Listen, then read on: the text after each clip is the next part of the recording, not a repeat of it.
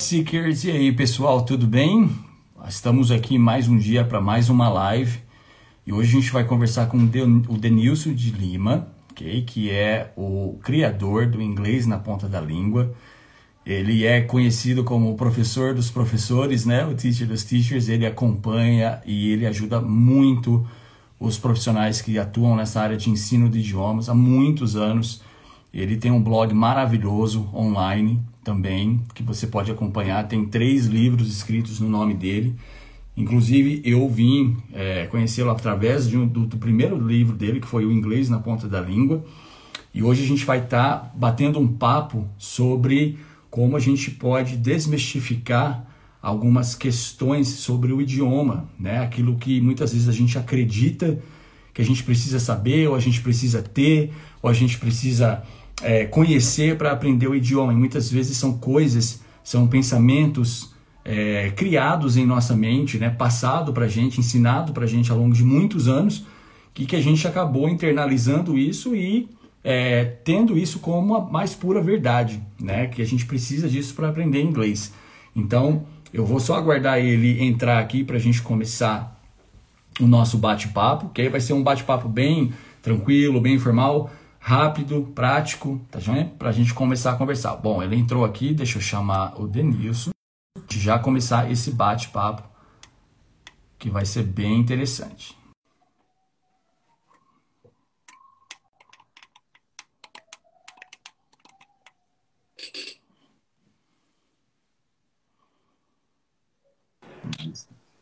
E aí, Denilson, tudo bem? Olá, tudo bem? Tudo bem, e você? Mais uma live, né? Que eu vi que você estava fazendo uma. Ah, acabou de sair de uma live. É, acabei de sair de uma, já vamos para outra. É assim mesmo, é faz parte. É isso aí. E aí, tudo bem? Tudo em ordem? Tudo, tudo tranquilo, tudo jóia. Então, tá bom. Primeiramente, eu queria agradecer, viu? A você ter aceitado o convite, você ter. Beleza. É, eu sei que você está bem ocupado, né? Tem bastante coisa rolando aí para você. Muito ah, bom. Um, pouco, um, um pouquinho. Legal. E é, é um Mas... prazer tê-lo aqui, viu? É um prazer tê-lo aqui. Eu estava até fazendo uma apresentação aqui para a galera. Falei assim, olha, é, a gente vai chamar agora um professor que a gente fala que é o professor dos professores, né? O teacher, né? Que acompanha a gente há muito tempo, né? Que, que nos ensina bastante, nos, nos é, acaba sendo um mentor para a gente, né? Através dos livros, através do próprio blog, que é muito bom, muito informativo, maravilhoso. Então, parabéns, viu, Denise, pelo todo o seu trabalho que você tem conduzido ao longo de todos esses anos aí. E, e aí, eu estava até dando uma olhada novamente no blog e eu reparei que a gente tem uma certa coincidência, uma certa semelhança. Sabe por quê? Porque eu hum. vi que você é, nasceu no Paraná, né? Sim, e aí você uh -huh. se mudou para Rondônia, seus pais se mudaram para Rondônia, né? Exato. É, então, a minha história é mais ou menos essa também. Eu nasci aqui em São Paulo, né? Mas bem novinho, com um ano de idade, fui para Londrina, no Paraná. Uhum. E depois, com dois anos, nós fomos para Ji-Paraná também. Caraca, sério? É, e a gente chegou em Paraná em, em ah. 85, em 85, e ficamos lá até 92. Então Uau. foi uma experiência bem diferente, bem diferente. É, 85 a 92, ok. É. Tu chegou a estudar em alguma escola lá de Paraná ou não? Eu estudei na, na Marechal Rondon.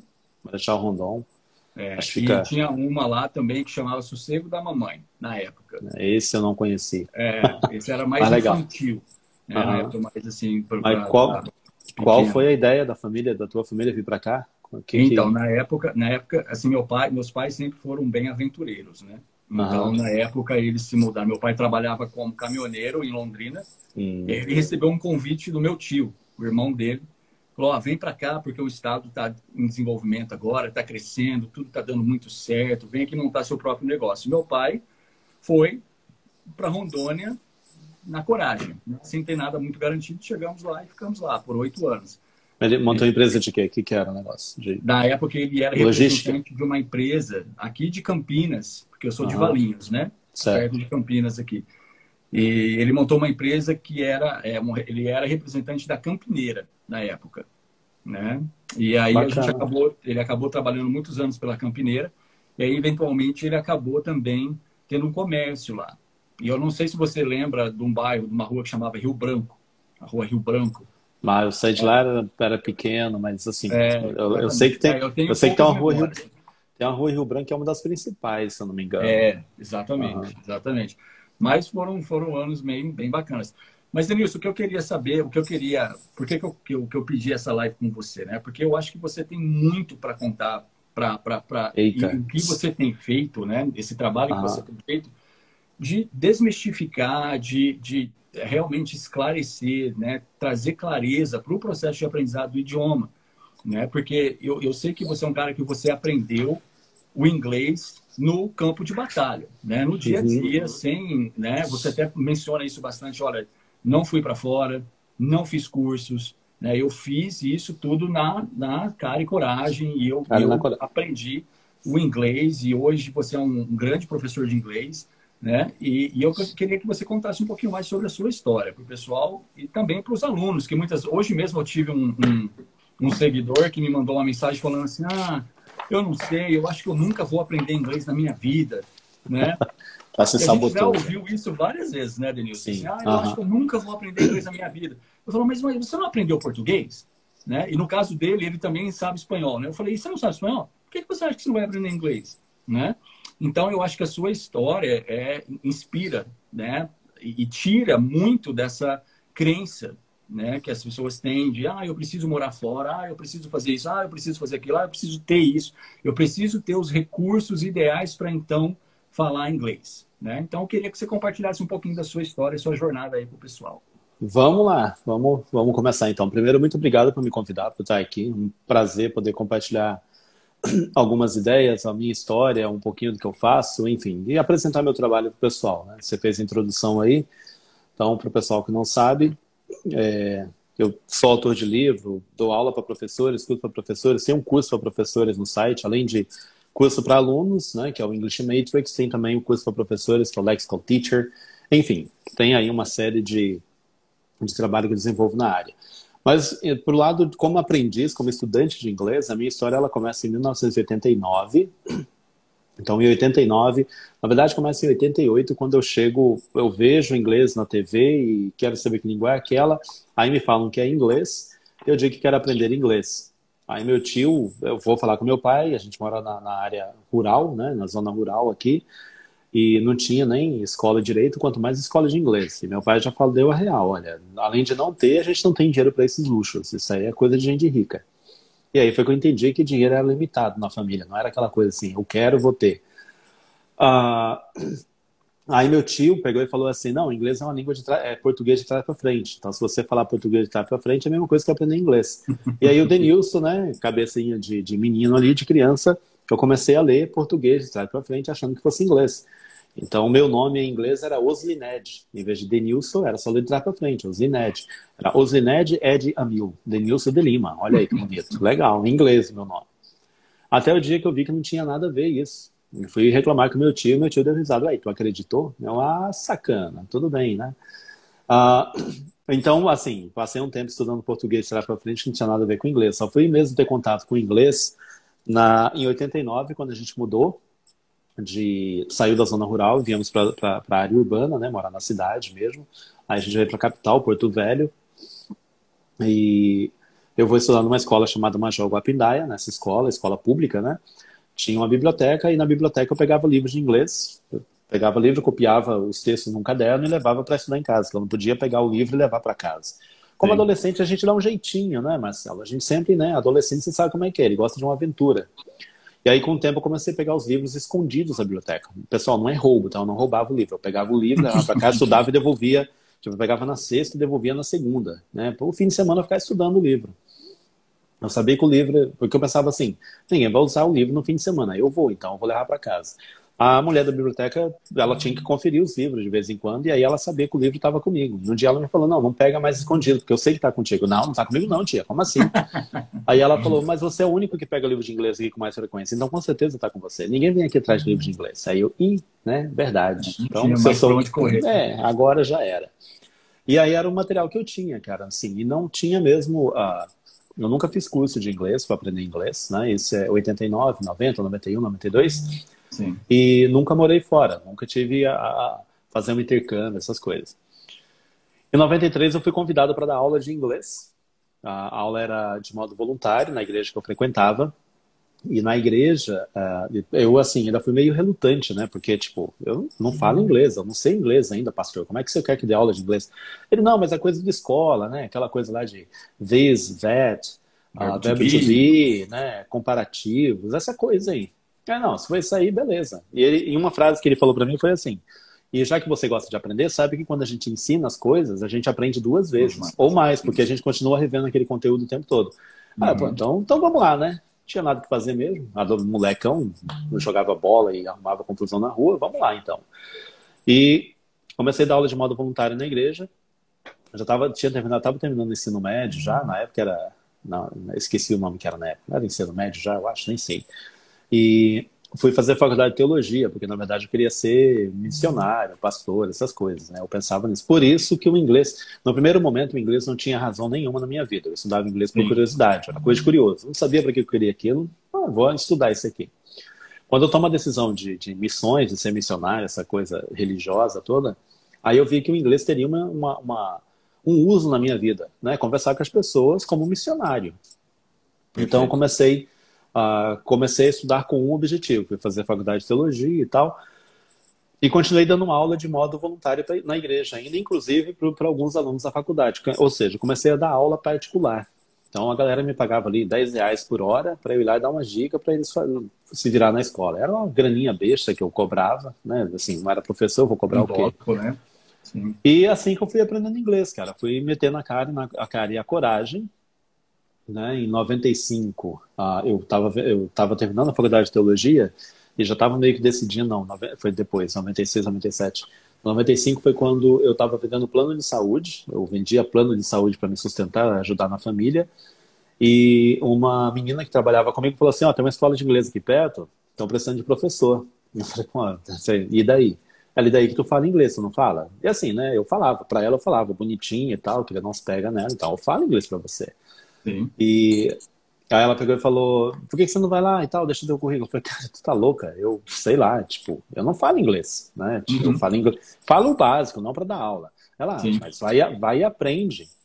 E foi aí que eu entrei pela primeira vez na escola de idiomas para deixar meu currículo, né, sabendo um pouquinho inglês, inglês todo quebrado, broken English completo.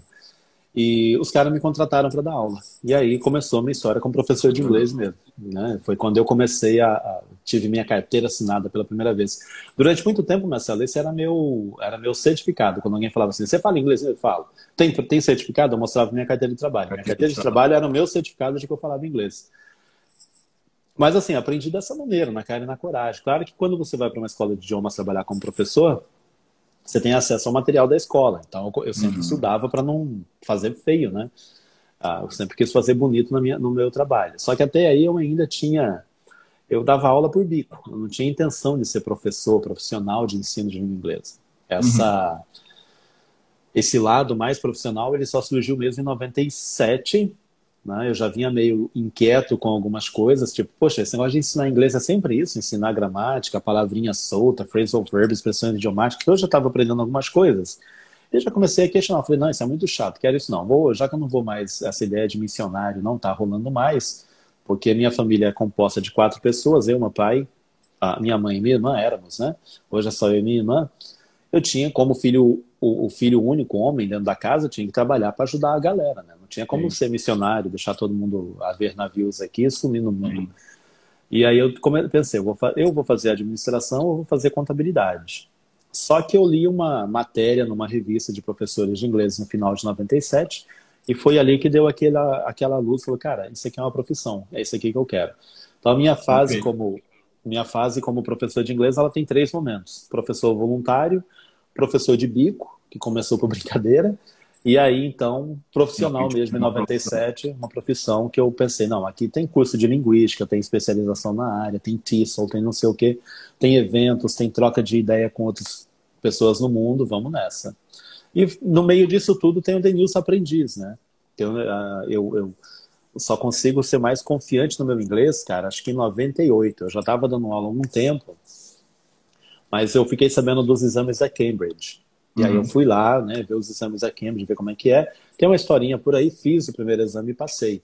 Mas eu sempre, assim, muita gente sempre duvidou que eu passaria no exame da Cambridge. Aí vai a história pessoal, né? Eu, era, eu dava aula, mas não era assim, eu não era aquele professor de inglês que sabia tudo. Eu dava aula para aluno de básico 1 a básico 2. Eu não dava aula para avançado, intermediário, Sim. ninguém me dava uh, esse tipo de turmas, né? E a galera achava que você não tinha competência para tal, né? Exatamente. E eu também não, não, assim, do jeito que estava ali, eu acho que o máximo que eu dei aula até aí foi num, numa escola que tinha até o básico 4. O básico 4 seria um pré-intermediário, mais ou menos.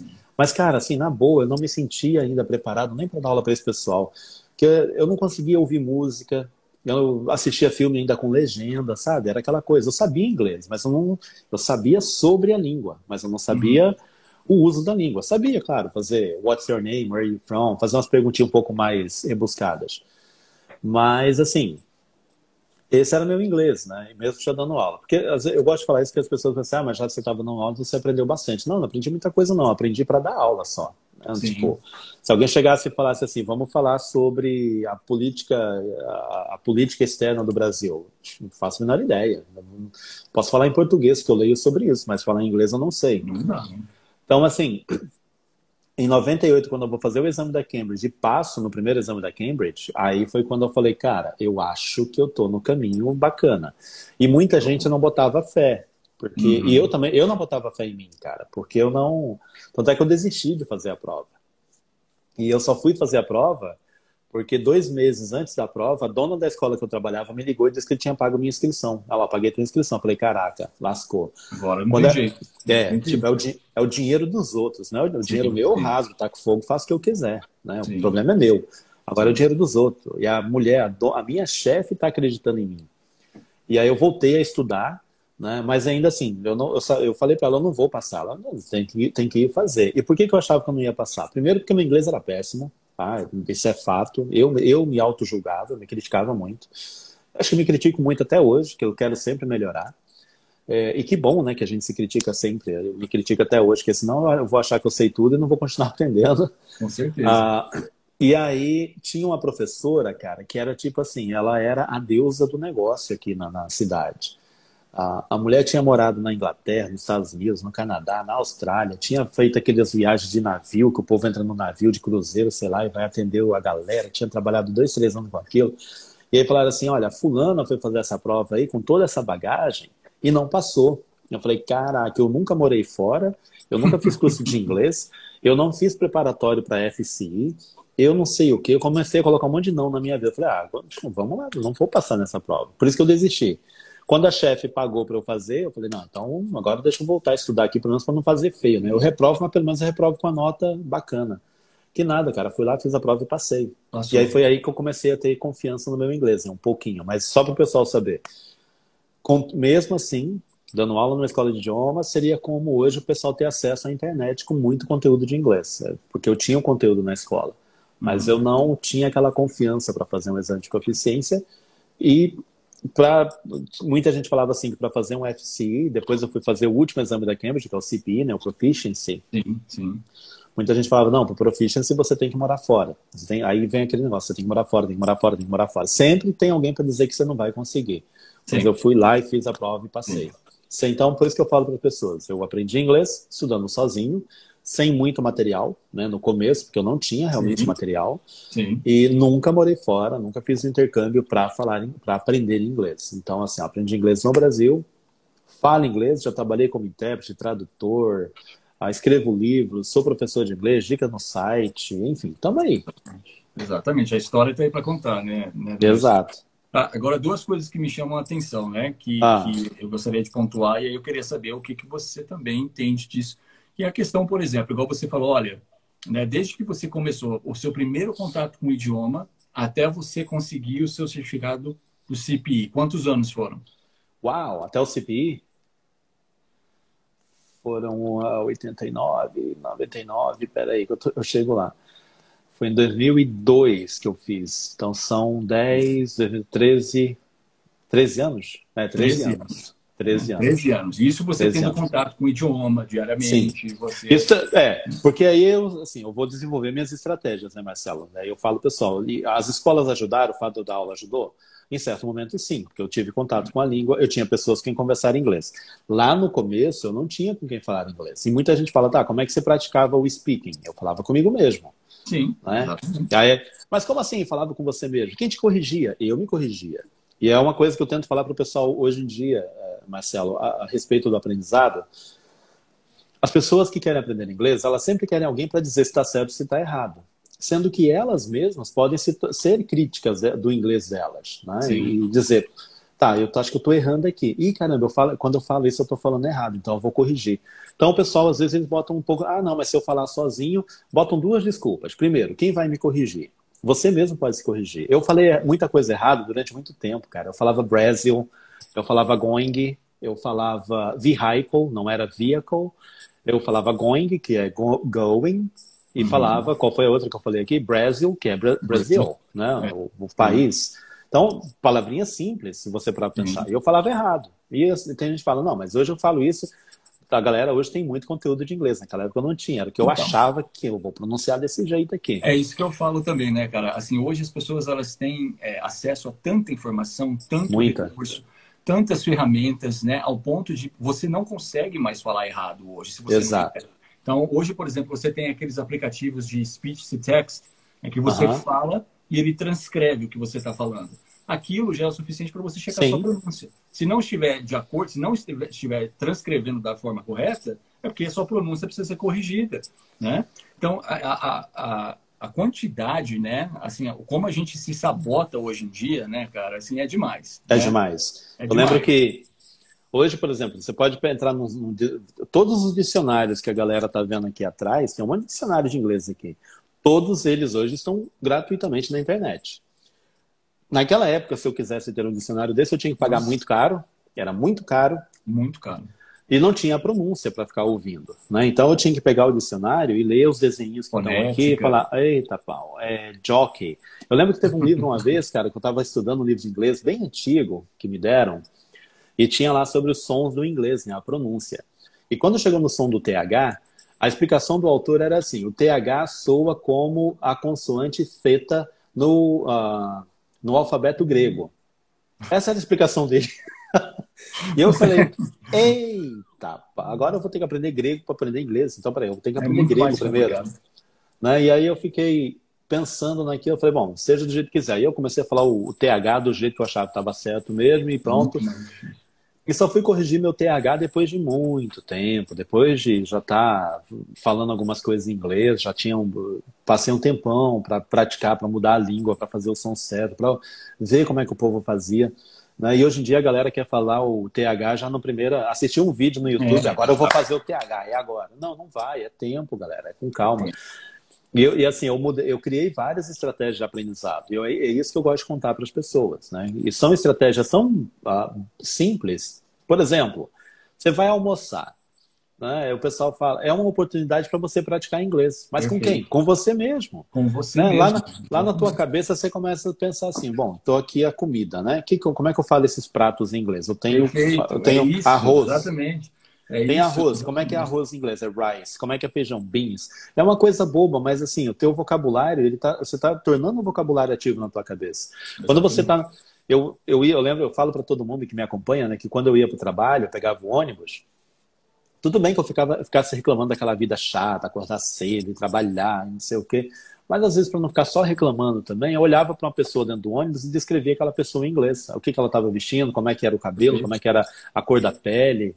Né? E eu falo, ah, o, o lance do inglês que a galera tem que entender para aprender, não é que você tem que ter alguém para falar contigo 24 horas, é você com você mesmo. Aprender uma expressão nova, já tenta criar Isso. exemplos com aquilo. Aí tem outra, a outra desculpa que o pessoal dá, né, é aquela do tipo, ah, mas eu vou falar comigo mesmo, é, quem que vai me corrigir? É, é uma delas. E a outra é, mas eu não sei tudo. Tudo bem, você vai usar aquilo que você sabe. O que você Exatamente. não sabe, anota. No, Eventualmente época, você vai aprender, né? Eu anotava num pedacinho de papel, quando eu chegava em casa, eu pegava meu dicionáriozinho, que era esse daqui, e ia, opa, eu não sabia tal palavra, como é que é? Ah, então agora. E já no dia seguinte eu queria porque queria passar por uma situação que me fizesse usar aquela palavra que eu tinha aprendido. Ah, e é aqui que é. vai. Né? É assim que a gente vai aprendendo.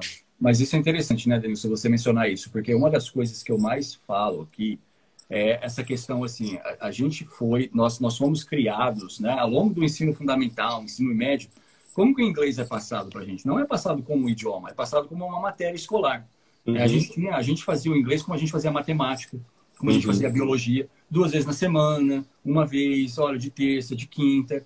E aí a gente foi é, desenvolvendo essa mentalidade de que inglês é uma matéria, de que inglês tem que ser aprendido através de regras gramaticais, só, né? Regras gramaticais, uhum. normativas, é, que você tem que memorizar, que você tem que fazer isso e aquilo.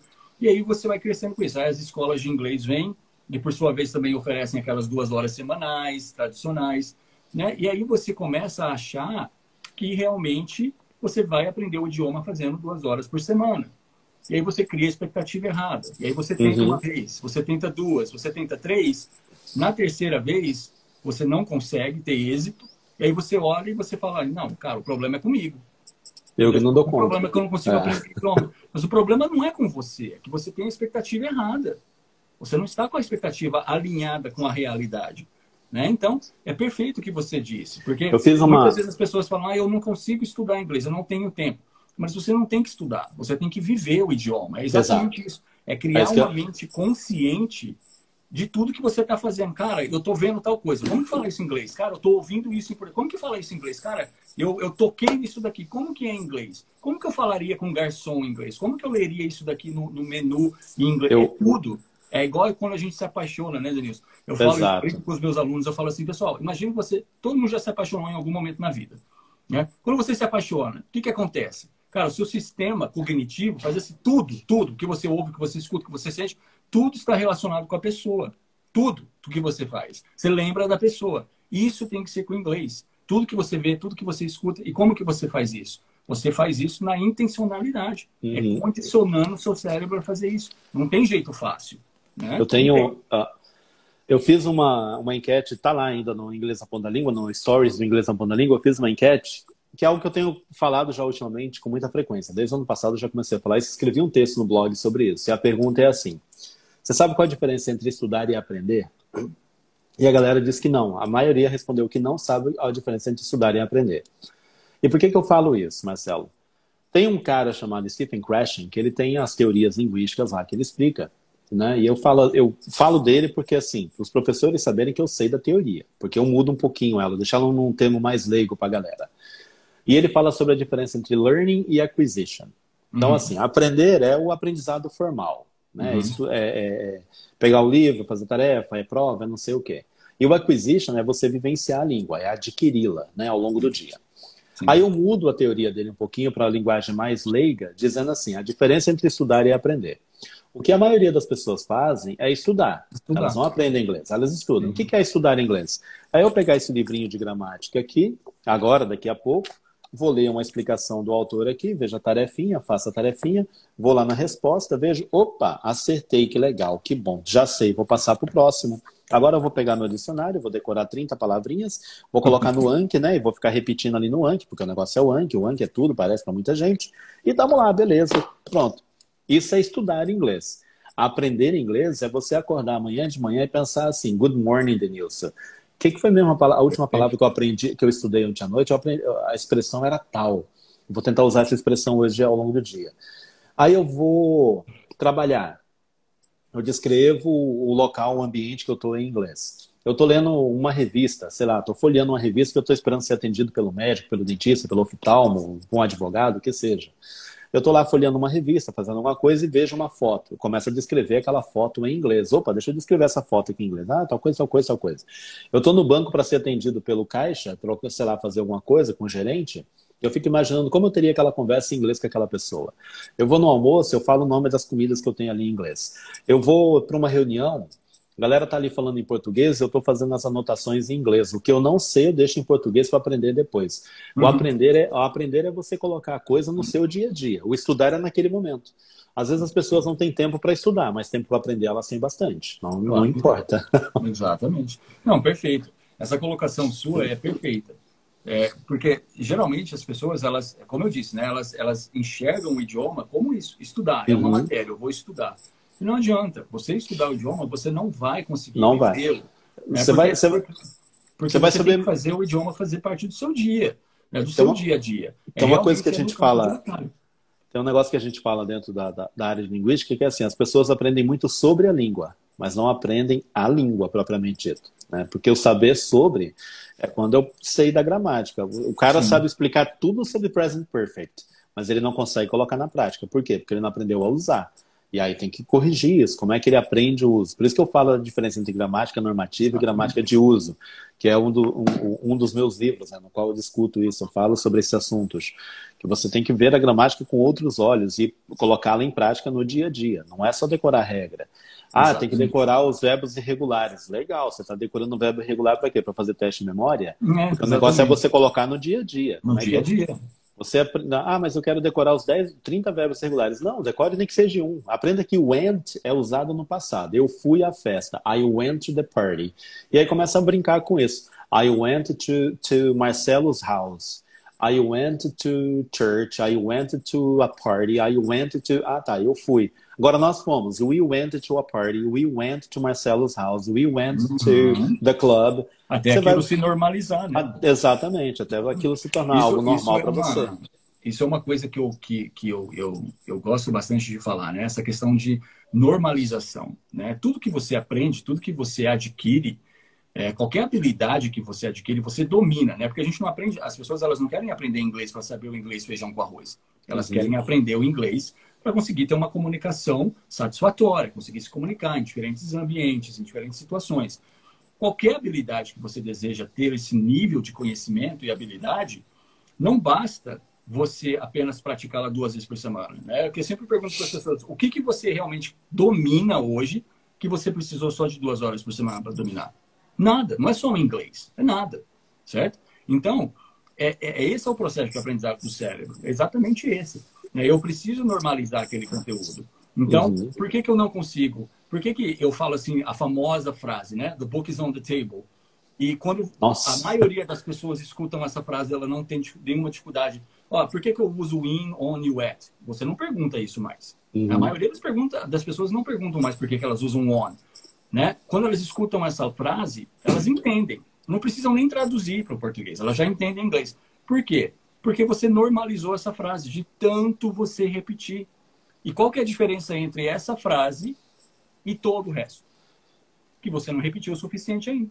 Então é isso. Eu, é eu falo muito. São palavras. É claro que existem palavras mais complexas, estruturas mais Sim. complexas, mas é uma questão de repetição. A gente apenas não repete. E de tempo, né? E de tempo, né, Marcelo? As pessoas acham às vezes assim.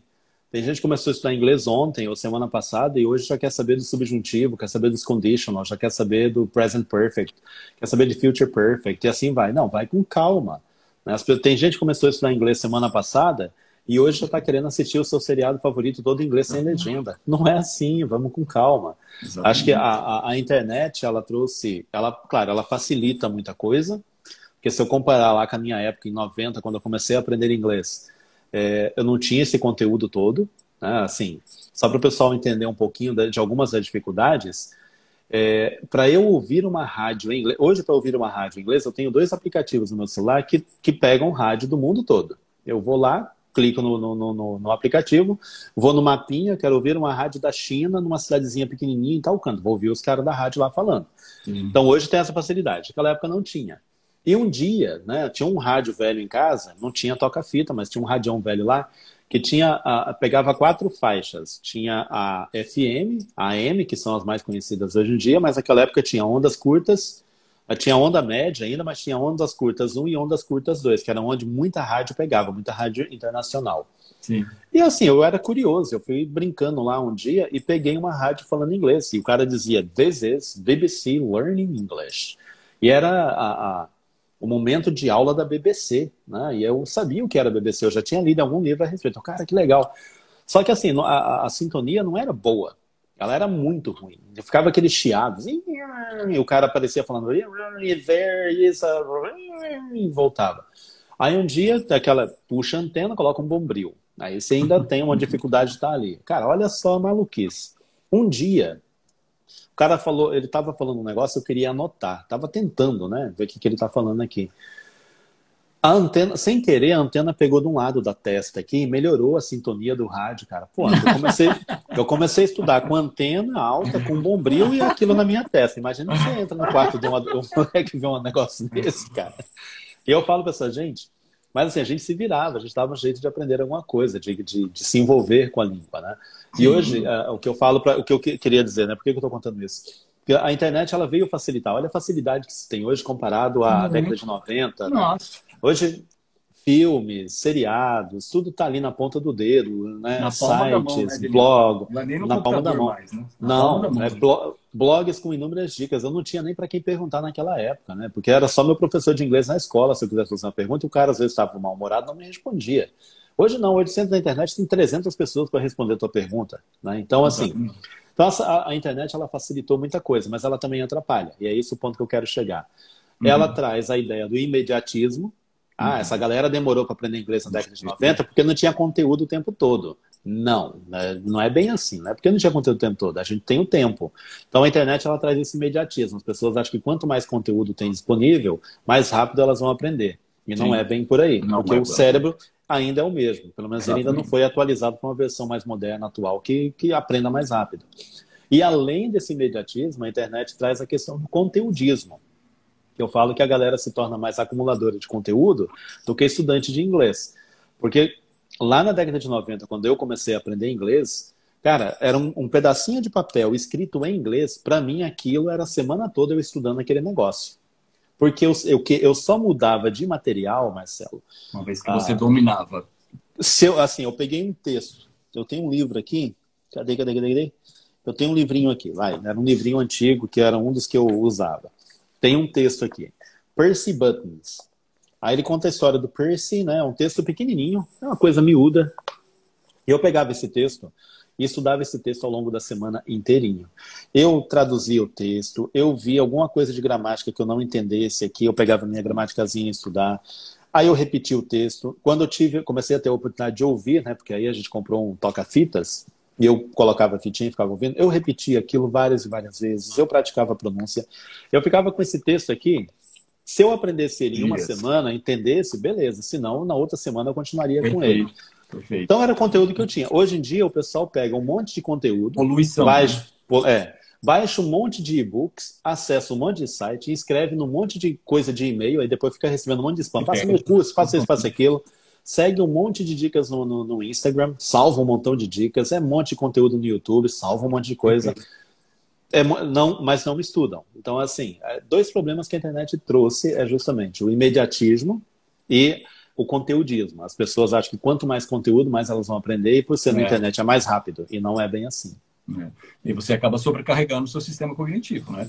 Porque e aí vem a ideia. tanta coisa assim. Aí a pessoa começa a dizer: eu não consigo aprender, eu não consigo aprender, eu não consigo aprender. Não é que ela não consegue aprender, ela está fazendo um monte de coisa errada. Estratégia ela tem que exatamente. segurar a ansiedade, ir no seu ritmo com calma e nunca se comparar, né, Marcelo? A galera tem mania assim: ah, mas o fulano aprendeu inglês, não sei como. O fulano é um caso à parte, vamos com calma. Você tem um ritmo que ele tem. Outra coisa, tem gente que chega para mim e fala assim: Denilson se eu estudar inglês oito horas por dia, assim, assim, assim, você acha que. Eu, cara, oito horas por dia, tu não faz mais nada, não. Tu não tem, tipo, dar um oi pra família, Trabalho. sabe? Trabalhar. É. Legal se tiver realmente oito horas por dia para estudar inglês, mas você está se sobrecarregando de uma maneira tão louca. Você está estudando o quê? Exatamente. Porque você estuda oito horas, não é? Eu vou estudar um conteúdo por 30 minutos e vou fazer aquele, aquele conteúdo fazer parte do meu dia, do meu dia a dia durante um, dois, três dias, para eu dizer, opa, entendi. Né? E aí o cara começa, ah, mas minha memória é ruim. Não, não é que a tua memória é ruim, é porque tu tá dando não. tanta coisa para tua memória não que ela não dá conta de, de reter a informação. Você tem que ir com calma. Exatamente. É engraçado isso, né? Quando a gente quer aprender, a gente, eu vejo isso muitas vezes, né? Isso é, é a pessoa ela, ela quer aprender o idioma, então ela acaba abraçando o mundo né? Uhum. E ela não tem clareza de exatamente onde ela quer chegar, né? A clareza dela é fluência. Eu quero ser fluente. É. Mas a fluência é algo muito amplo, é algo muito subjetivo. A fluência, para mim, é diferente da fluência para o Denilson, que é de fluência para o fulano, para o ciclano, porque cada um tem a sua necessidade. Qual é uhum. a sua necessidade? É, por que, que eu vou, por exemplo, me expor a um conteúdo sobre a NASA sendo que eu nunca vou utilizar isso no meu dia a dia. Eu preciso do inglês, por exemplo, para me virar nas reuniões do meu do, do, do trabalho, para conseguir é, é, me comunicar com fornecedores, com clientes. Essa é a minha realidade. Esse é o tipo de uhum. vocabulário que eu preciso. Então, a primeira coisa é você ter clareza de onde você quer chegar. A segunda coisa é exatamente o que você falou, é fragmentar. Não, não adianta você querer abraçar tudo, aprender tudo de uma vez, assistir um monte de série diferente, assistir isso, né? Igual, ah, eu vou assistir série, eu vou assistir então a série Suits, né? Ah, mas eu não entendi nada, Tito, do Suits. Falei, claro, se eu, se eu, se eu, quando eu, se eu assistir essa série em português, eu vou ter dificuldade, porque a terminologia contida nela é totalmente voltada para a advocacia, a realidade do dia a dia de uma advocacia, de uma grande firma de, de advogados. É isso. Tem, tem muita coisa que você. Mas isso faz parte do seu dia a dia. Então é fragmentar, né, Denilson? É aquela coisa, olha, eu tenho que correr 20 quilômetros, mas eu não vou focar nos 20 quilômetros. Eu vou focar no primeiro. Eu fiz Exato. o primeiro, agora o segundo. O Will Smith tem um vídeo que ele fala isso, né? Que é muito legal. Que ele fala que quando ele era um adolescente, o pai dele fez ele construir um muro junto com ele, na casa deles, né? E aí ele falava assim: ah, pai, mas quando que a gente vai terminar esse muro? Mas quando que esse muro vai ficar pronto? Todo dia depois da escola eu tenho que ficar ajudando o senhor aqui nesse muro, eu não posso fazer as coisas que eu gosto. Ele falou assim: Will, faz o seguinte: o que você tem que focar é em cada tijolo. Cada tijolo que você assentar tem que ser o melhor tijolo que você vai assentar. Assente esse tijolo da melhor forma. Depois que você acabar de assentar esse tijolo, você vai para o próximo. E aí você vai para o próximo. E aí, daqui a pouco, você vai ter o seu muro. Mas foque tijolo em tijolo. Tijolo por tijolo. É. Isso é, é isso. Para inglês, inglês, eu tenho falado para pessoal assim, muita, isso é uma pergunta, muita gente faz isso, desde que eu, tô, eu comecei a dar dica de inglês na internet em 2005. E desde lá, essa é a pergunta que a gente, uma das que a gente ouve muito, que, que recebe muito, né, que é ah, quanto tempo para ser fluente? E é justamente o que você falou, não tenho quanto tempo, né? É um dia após o outro. E uma coisa que eu tenho dito, que eu, a minha resposta pro pessoal aí, Marcela, é a seguinte: é, fluência não é ponto de chegada. Eu acho que são a, a, as pessoas acham assim, ah, se eu estudar tantas horas por dia, quanto tempo para eu ser fluente? Eu digo, cara, não é o tempo, entendeu? Não é quanto tempo para você ser fluente. A pergunta não é o tempo, a pergunta é o quão disposto você está para fazer essa caminhada. Porque assim, né? para pagar o preço. Porque, e assim, não é focar nisso. Tipo, eu, lá em 89, e eu falo isso para todo mundo, assim, eu nunca, até onde eu me lembro, Marcelo, eu nunca fui fissurado com essa coisa de, tá, eu estou estudando aqui, mas não estou aprendendo nada, quando é que eu vou ser fluente? Vou parar porque eu não estou conseguindo. Não. Para mim era uma coisa tão natural que eu sabia assim, de pouquinho em pouquinho eu chego lá. E o que eu respondo pro pessoal também hoje em dia, a dica que eu dou é assim, galera, você quer ser fluente em inglês? Não se preocupe com o tempo. Porque se eu chegar aqui e falar assim, sei lá, me dá uma doida aqui, eu falo, olha, se você estudar desse jeito aí, vai levar uns dois anos para você ser fluente. Aí você vai falar assim, pô, dois anos são 24 meses. Ao invés de você focar no processo, você vai focar no tempo, que você vai começar a contar.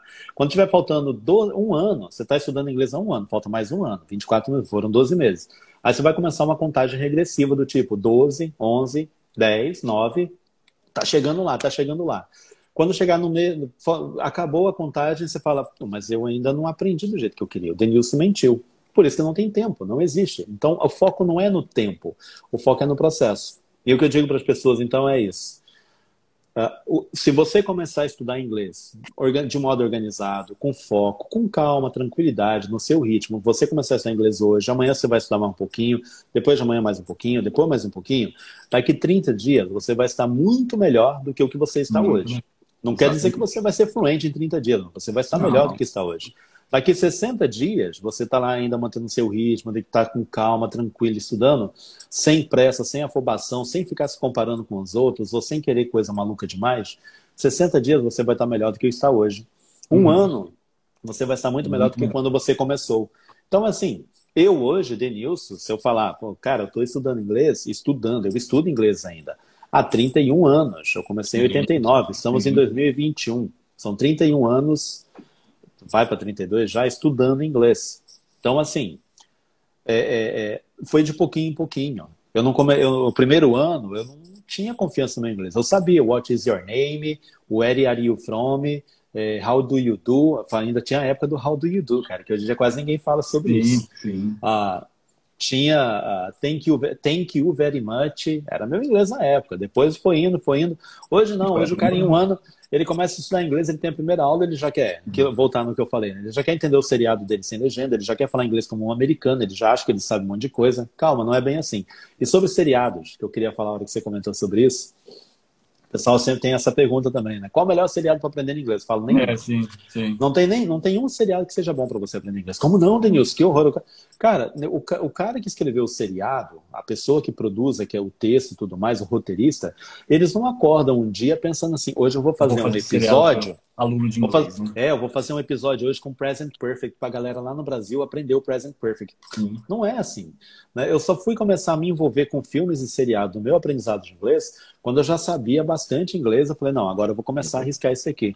Que acho que foi quando eu comecei a me preparar para a segunda prova de Cambridge. Foi aí que eu uhum. falei, não, peraí, agora eu quero assistir uns seriados. E ainda assim foi ralado, foi difícil. Eu já estava uhum. estudando inglês há quase 10 anos. Né? Então, porque é, é diferente quando você está ler o texto e você vai ouvir as pessoas falando. E foi aí que eu aprendi que inglês são duas línguas. A gente não aprende uma só.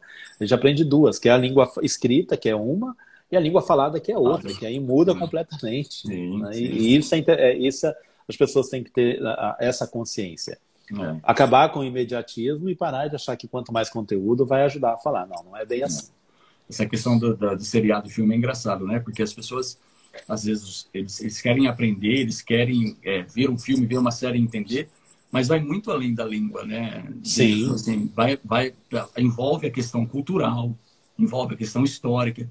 O quantas, jargão que o cara analogias, usa. né? Eles fazem filmes e séries sobre personagens da história, personagens culturais. Sim. E se você não tem conhecimento, você vai ficar... É a mesma coisa que né, um americano aprender português e aí ele chega aqui e você fala assim, cara, nossa, aquela oportunidade lá, meu, olha, bateu na trave, viu? Se ele não tiver um conhecimento de futebol, ele não vai entender o que é bater na trave. Ele pode ter uma, ele pode até pensar e refletir, ter uma ideia, mas ele não vai entender, né? Então, assim, uhum. você precisa ter esse conhecimento cultural também. Você precisa, Sim. é aquilo que a gente está falando, envolve aquilo que a gente está falando, que é você precisa se envolver com o idioma. Tem que fazer dele parte do seu dia a dia. Ser interessado, né? intencional no seu aprendizado. Então, não é assistir eu sempre falo isso para os meus alunos: não é assistir um filme inteiro, é pegar uma cena do filme e falar, cara, eu vou destrinchar aquilo que você estava falando, eu vou fragmentar, eu vou destrinchar esse um minuto, esse diálogo aqui, ó. Cara, o que, que o cara falou, o que, que ele fez, por que, que ele falou isso, como que ele falou, pronunciar igual, tentar falar igual, tentar usar aquela palavra no dia a dia, no e-mail que você manda, nas conversas que você tem. É isso, né? Não é, ah, eu vou assistir, eu vou sentar aqui na minha cama e eu vou assistir é, vou maratonar a minha série. Ah, e aí, no final, eu quero. Eu ia, é, puxando isso para a música, questão de, até música também, pessoal, tem que tomar cuidado com música. Música tem muita informação cultural. Eu lembro que uh, eu gosto muito de, quando me perguntam de música, eu falo, peraí, né, não, vamos, vamos com calma. Por que, que a pessoa falou isso aí? Qual é a história por trás? Deve ter alguma, rolou alguma treta. Aí eu lembro de uma aqui agora que aconteceu no Inglês Ponta Língua, no site, que eu escrevi uma vez sobre como falar carteira de motorista em inglês. E aí eu falo nos vários países é um, é um nome diferente, driver's license, uh, uh, não lembro todos agora, mas assim, na, no Canadá tem um jeito, nos Estados Unidos é outro, na Inglaterra é outro, na Austrália é outro, eu coloco isso tudo. Eu lembro que alguém foi e deixou um comentário lá no, no, no site dizendo assim, ah, tem também o Ticket to Ride, que tem na música dos Beatles e tal, e não sei o que. Aí eu falei, eita, calma que, que não é isso aí. Não, é porque ela tem um bilhete. Ride não é de andar de carro, carona e tal, não sei o que. Eu falei, então, mas aí na música é outro significado. Você tem que lembrar que na década de 60, lá onde os Beatles escreveram essa música, os caras estavam lá, estava tendo um surto de. estava tendo uma doença uh, infectuosa lá, de, de, uma doença venérea ocorrendo, e as prostitutas eram as principais responsáveis por transmitir a doença para a galera. Né? Então, assim, tinha que, tomar, tinha que tomar cuidado. E aí eles criaram um sisteminha que a prostituta tinha que dizer que ela era limpa, ela não tinha problema nenhum. E a, na gíria, quando ela recebia esse documento do médico, na gíria, é ela tinha recebido um ticket to ride. O uhum. ride uhum. era conotação sexual, né? Tipo, uhum. ela tem uma permissão para ter relações uhum. com alguém. E os Beatles pegaram isso e incluíram na música deles. She's got a ticket to ride, she's got a ticket to ride. É. Olha a ideia da música dos Onde caras. você tem que ir, né?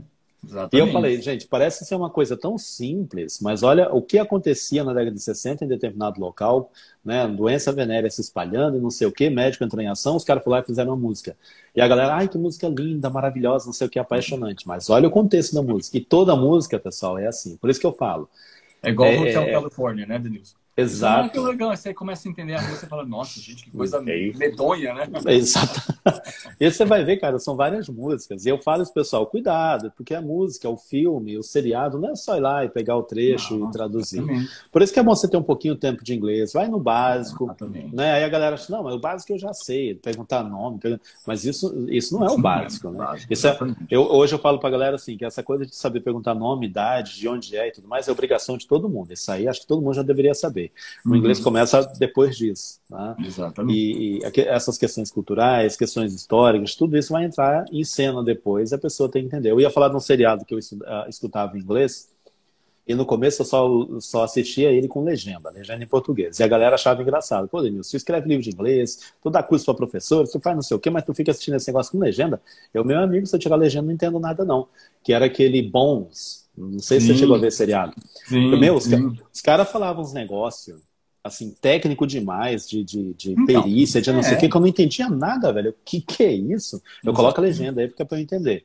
Quando era conversa de bar deles lá batendo papo, aí eu não precisava de legenda, eu entendia. Era a conversa do dia a dia. Mas quando ia pros papos técnicos de investigação, eu falo, pessoal, vocês têm que tomar cuidado com isso. Né? Então, é, às vezes professores, às vezes nativos colocam legenda para poder entender o que o cara tá falando. É, isso é uma coisa, né, Denise, falando de filme e música, é, e quando você entende que é o momento de você abordar esse tipo de conteúdo, é entender que você não pode usar isso, não deve usar isso como parâmetro de avaliação. Né? Ah, então, meu inglês está péssimo porque eu fui assistir lá o seriado tal e não entendi nada. Não, use isso como um recurso de aprendizado, mas não como um parâmetro de avaliação. Por causa disso, porque envolve a questão cultural, envolve a questão histórica, envolve expressões idiomáticas, envolve muito. E, às vezes é uma expressão da época, né? Eu lembro é. de um é. aluno, eu lembro de um aluno que reclamou para mim que ele não entendia. O cara já tinha anos estudando inglês já, era um aluno bom, inclusive.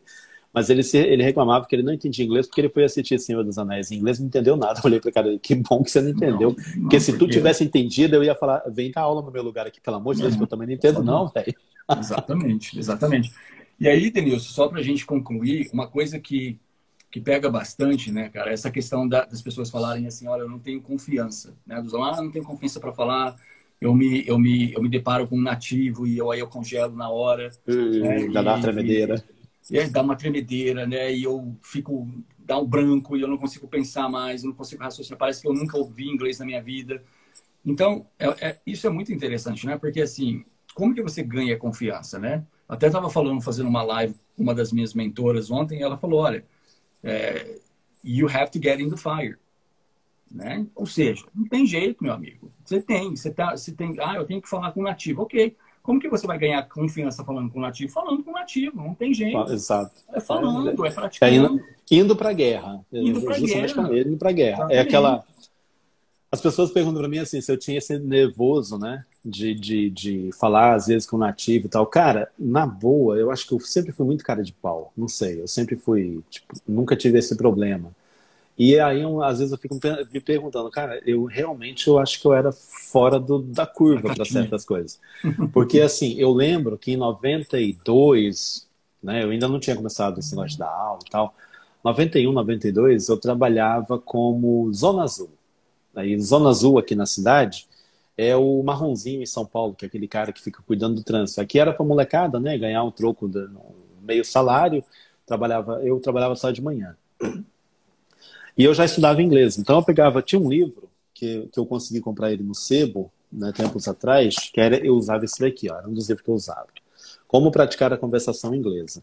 E ele tem vários é, frases usadas em determinadas situações, tipo uma viagem marítima, é, frases afirmativas e negativas. Ele dá várias frases, né? Coisa que ninguém fala isso aqui. Hoje eu sei que ninguém fala isso aqui, que é um inglês muito louco. E aí eu ficava decorando essas frasezinhas. E, claro, as outras que eu aprendia. Aí eu estava lá no trabalho, um dia alguém chegou e falou assim, Denilson, é, você está estudando inglês, né? Uhum. Toda quinta-feira, isso um cara lá de um ponto lá chegou e falou assim, olha, toda quinta-feira vem um monte de gringo, de americano, eu acho, ele, acho que é americano os caras tudo branquelando e tal, não sei o quê. eles vêm no correio. E lá no correio, porque eles vão mandar carta para a família deles. É toda quinta-feira. Toda quinta-feira, das 9 horas, eles chegam lá. Aí eu fiquei com aquilo na cabeça, né? Aí eu lembro que marquei, na, combinei com, com uma pessoa, falei, ó, quinta-feira vamos trocar de posto, eu vou ficar no, no posto do correio para cuidar daquela área ali e tal. O cara falou, não, beleza, tranquilo. Era uma área que ninguém gostava mesmo, que tinha uma, um morrinho. E tô eu lá. Fiquei meio perto dali da, da, da, coisa do correio. Cara, quando eu vi, tinha um branquelão lá na, na esquina, olhando para um lado, olhando para o outro, meio que admirando o que, que tava vendo, acho que era novo na cidade, sei lá.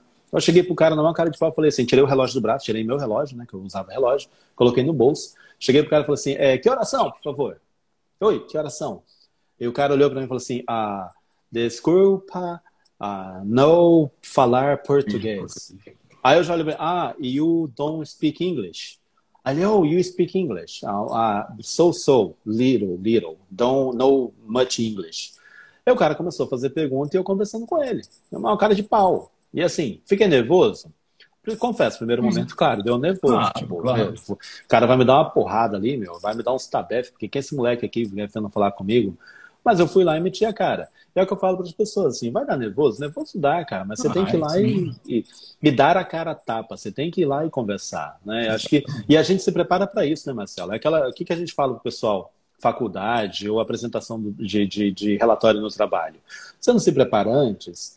Então, toda aula que você tem, tudo que você aprende é um preparatório para a vida real. Exatamente. Então, você vai aprender a fazer perguntas, né? What's your name? Where are you from? How old are you? What time is it? E, enfim, essa coisa toda.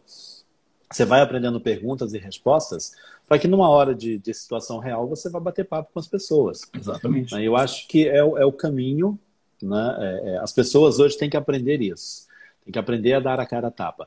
Exatamente. Não sei se você já ouviu Você está no Clubhouse ou não? Já ouviu falar no Sim, Clubhouse? Tô, tô, tô sim. Então, lá no Clubhouse, que eu parei de usar já faz um Excelente. tempo. Tô, tô lá. É uma maneira muito legal, quando ele abrir para todo mundo, essa galera que está aí, entrar na sala de inglês lá, ninguém está vendo o teu rosto. Se você falar Exatamente. errado, a galera vai te ajudar. Né? É, é, muito, é muito legal, porque tem essa facilidade de você ouvir e falar inglês, mas tem que se arriscar. Não é, adianta. Tem que se arriscar essa questão, né, que eu falo, olha, cara, você pega uma pessoa, você está na empresa, aí vem um americano, um britânico, enfim, um nativo na sua empresa, vai ficar lá uma semana, duas semanas trabalhando. Não corre do cara. Chega no cara e fala, olha, eu estou aprendendo inglês, né, e eu quero praticar meu inglês. Quando você tiver um intervalo aí, a gente pode beber um café junto, né? Ou, ou cara, a gente pode almoçar junto?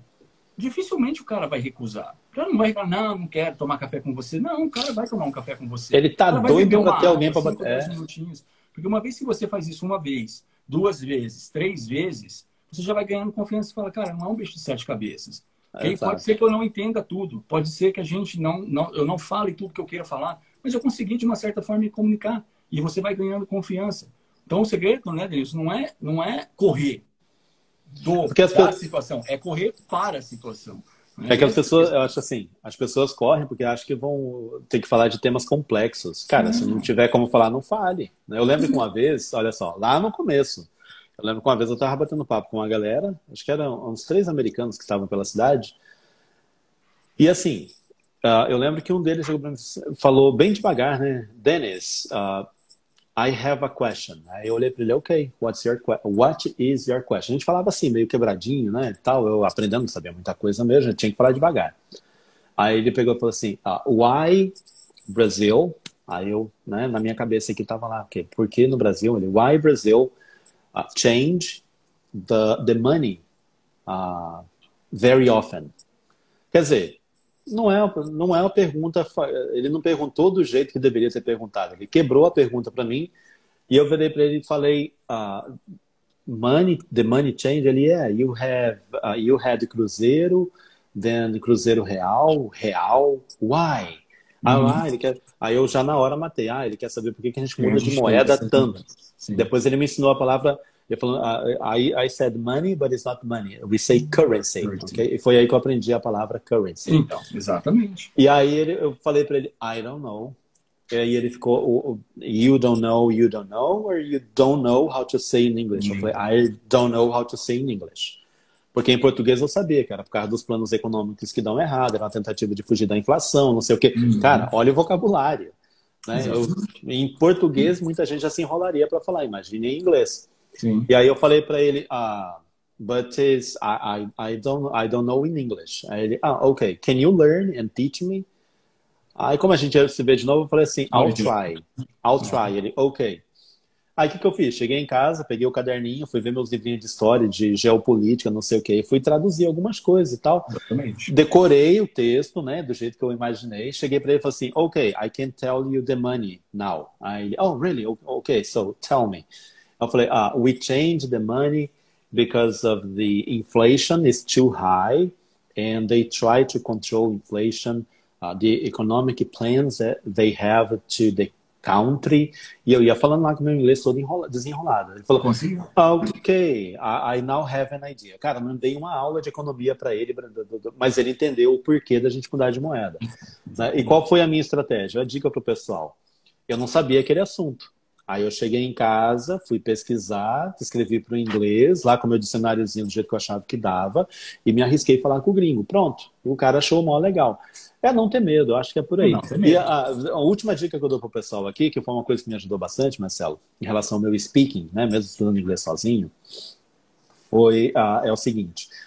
Quando eu descobri essa coisa de fazer mini discurso, me ajudou muito a melhorar meu inglês, meu vocabulário, minha, minha, meu jeito mesmo de comunicar inglês. E o que, que é a ideia do mini discurso? Pessoal, você sendo um aluno de nível básico, intermediário avançado, vou, vou no básico aqui. Você que é básico, quando você estiver estudando inglês, tente fazer um texto falando sobre alguém da sua família, um amigo, alguma coisa que você gosta, coisa que não gosta, sua cidade, enfim, é um assunto que você acha simples. Aí você vai lá e fala: ah, eu tenho meu amigo Marcelo, ele é professor de inglês, você vai colocando inglês. Ele tem tantos anos de idade, ele é casado, ele tem tantos filhos, você vai montando esse inglês. Aí você lê aquilo em voz alta.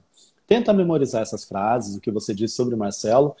Depois você deixa no cantinho ali e começa a falar um discurso de 30 segundos sobre Marcelo. Ah, o Marcelo, he, wear glass, he wears glasses, I think he has a mustache and a, a beard, I think he's married, he, ha he has a wife, and I think he has two kids. Eu posso até não saber nada a ver do Marcelo, mas eu estou chutando algumas coisas, estou praticando sim. meu inglês.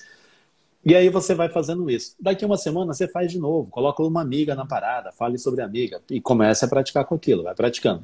Essa ideia dos mini discursos, cara, me ajudou muito, porque aí eu comecei com o tempo a falar de, de, de política do Brasil, a falar sobre o meu país. Não, vou apresentar meu país agora por 30 segundos. Com o tempo, quando eu fui melhorando meu inglês, eu fui aumentando para 45 segundos e um minuto. Então eu tinha um minuto para falar sobre determinado assunto. Isso me ajudou muito a quebrar a ansiedade de falar as coisas para as pessoas. Show de bola. Então, é, uma, é uma dica que eu dou para a galera. Muito bom.